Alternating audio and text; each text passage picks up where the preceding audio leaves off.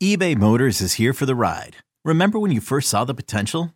And then through some elbow grease, fresh installs, and a whole lot of love, you transformed 100,000 miles and a body full of rust into a drive that's all your own. Look to your left, look to your right. It's official. No one's got a ride like this. There's nothing else that sounds like, feels like, or looks like the set of wheels in your garage. With over 122 million parts, you can make sure your number one ride or die stays running smoothly. So there's no limit to how far you can take it.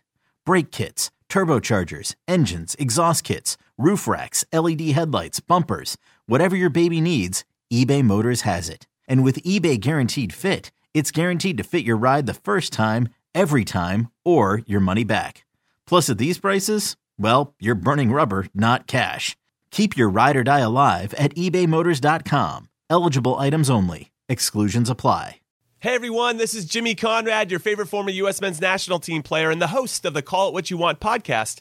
And I'm here to tell you that Vuori is a versatile clothing brand that speaks my language. It's inspired from the coastal California lifestyle, just like me. Its products stand the test of time just like me, and also just like me, it endeavors to inspire others to live vibrant, healthy lives. Vuori gear is designed to look great in everyday life while also being perfect for any workout activity. I'm currently rocking the men's Sunday performance jogger, and don't let the name deceive you. You can wear these babies any day of the week and in any situation. I'm talking going to the office, running errands, the gym, whatever your heart desires, because Vuori is an investment in your happiness. For our listeners, they are offering 20% off your first purchase. So get yourself some of the most comfortable and versatile clothing on the planet at vuori.com slash sports. That's V-U-O-R-I dot com slash sports. Not only will you receive 20% off your first purchase, but enjoy free shipping on any U.S. orders over $75 and free returns. Again, go to vuori.com slash sports and discover the versatility of Vuori clothing. Let's talk tight end tiers next on Fantasy Football Today in five.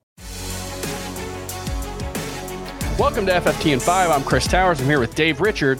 And today we're finishing up our positional tier series as we did on the full episode of Fantasy Football Today with tight end, the most exciting position in fantasy football and definitely the most difficult position to tier. I mean, you've got so many options for that first tier mm. at tight end, Dave. I mean, how do you whittle it down?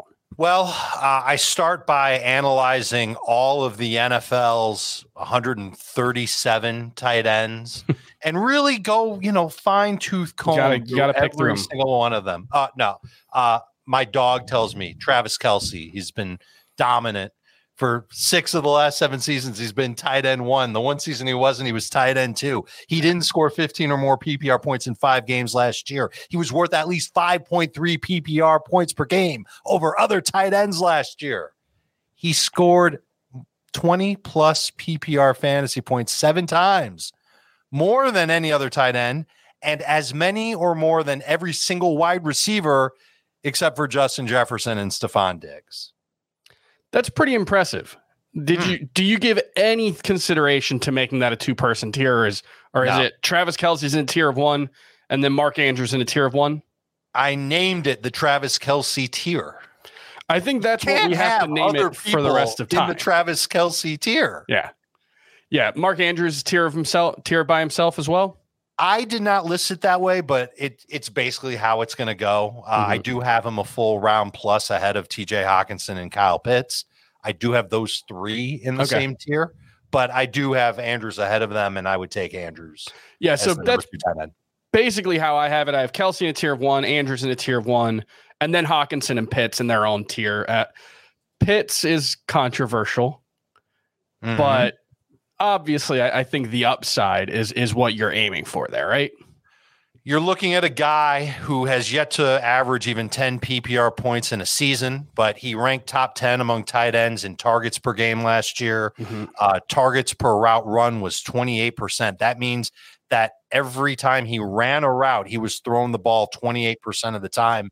That was fifth best among tight ends. It was 22nd best among all wide receivers and tight ends. It's a very high number, a very good number. His A dot was also very high, 13.8. That was sixth best among tight ends. It comes down to the quarterback. He was mm-hmm. open a ton last year. and Marcus Mariota missed him. In fact, on 30 targets of 11 plus air yards for Kyle Pitts, 16 were deemed uncatchable, That's- more than half. Yeah. So that that's terrible. So he caught nine of the other 14 targets. That's not so bad. He's a good player who's schemed well. He just needs an accurate quarterback. If Ridder's accurate, Pitts will be anywhere from solid to outstanding. If Ridder stinks, Pitts will stink. Yeah, that's kind of the way it goes. I think if Ridder's just decent, I think Pitts is going to be a must start fantasy tight end just because, yes, Drake London's there and, and he's going to garner a ton of targets. But I think the two of those guys, it's going to be a heavily concentrated passing game. I think you can project 50%, 55% of the targets on this team going to just those two guys. Sure. And Drake London's not a tight end, so he's not super relevant to this, but just from like a a strategy standpoint, Drake London's going about 20 picks ahead of Kyle Pitts right now. And I just can't make any sense of that. No, me, me If- neither. If they both have 60 catches for 900 yards, I think that's a realistic outcome. And Pitts is going to be the better fantasy option there. So that's the way I look at it. Who's in the next tier for you at tight end? The next tier is one that's kind of undesirable for me because this Sure. these are the three guys that are going to go in the middle of drafts. It's George Kittle, Dallas Goedert, and Darren Waller, and they all have their warts. And, and listen, Pitts has warts too.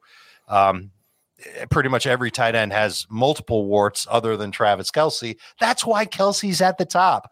Uh, Kittle, we know that he caught a t- ton of touchdowns from Brock Purdy last year, but when he was on the field with everybody else that's good in San Francisco's passing game, including Christian McCaffrey, uh, he barely scraped 10 PPR points per game, only had two touchdowns. Both of them came against Arizona. Nervous about just how many targets he'll get when everybody's healthy in San Yep. Francisco.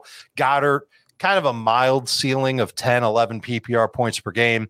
Unlikely that he'll finish second on Philadelphia in targets, but just uh he's more of a safe tight end that you can Yeah. settle for in that round eight range. And then Darren Waller, last two years, he's missed at least six games. Now he's going to New York. That's a team that did not throw the ball very much last year, 52% pass rate, and they liked spreading the ball around. They added a ton of other targets this offseason.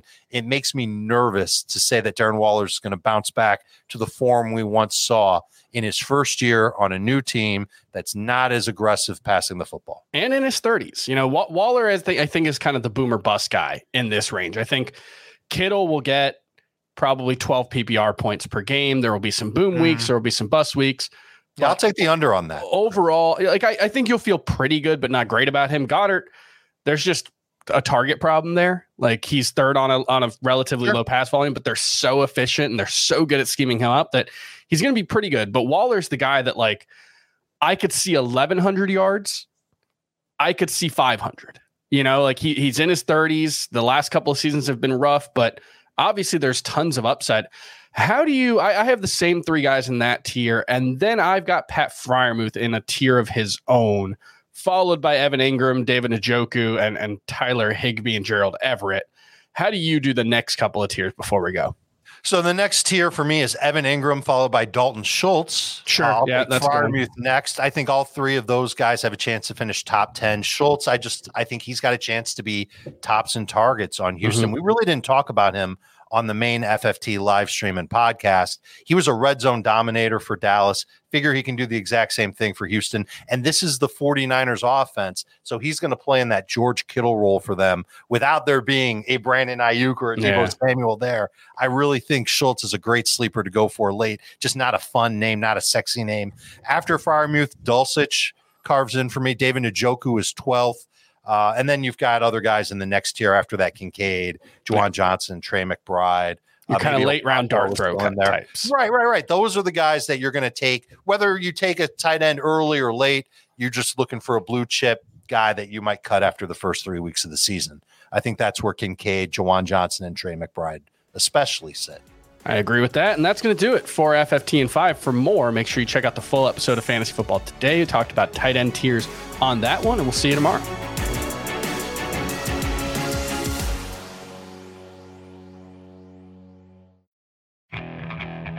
Okay, picture this. It's Friday afternoon when a thought hits you.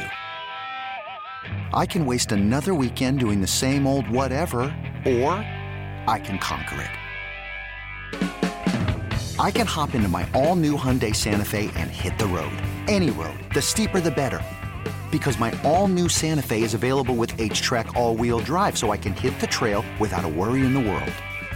Heck, with three rows and best in class rear cargo space, I can pack the whole family in with all our gear. We've got available dual wireless charging for our phones, so we'll never lose touch with civilization, and we won't lose touch with the primordial power of Mother Earth. So, which is it? Waste the weekend or do something a little more epic? And conquer it in the all new Hyundai Santa Fe.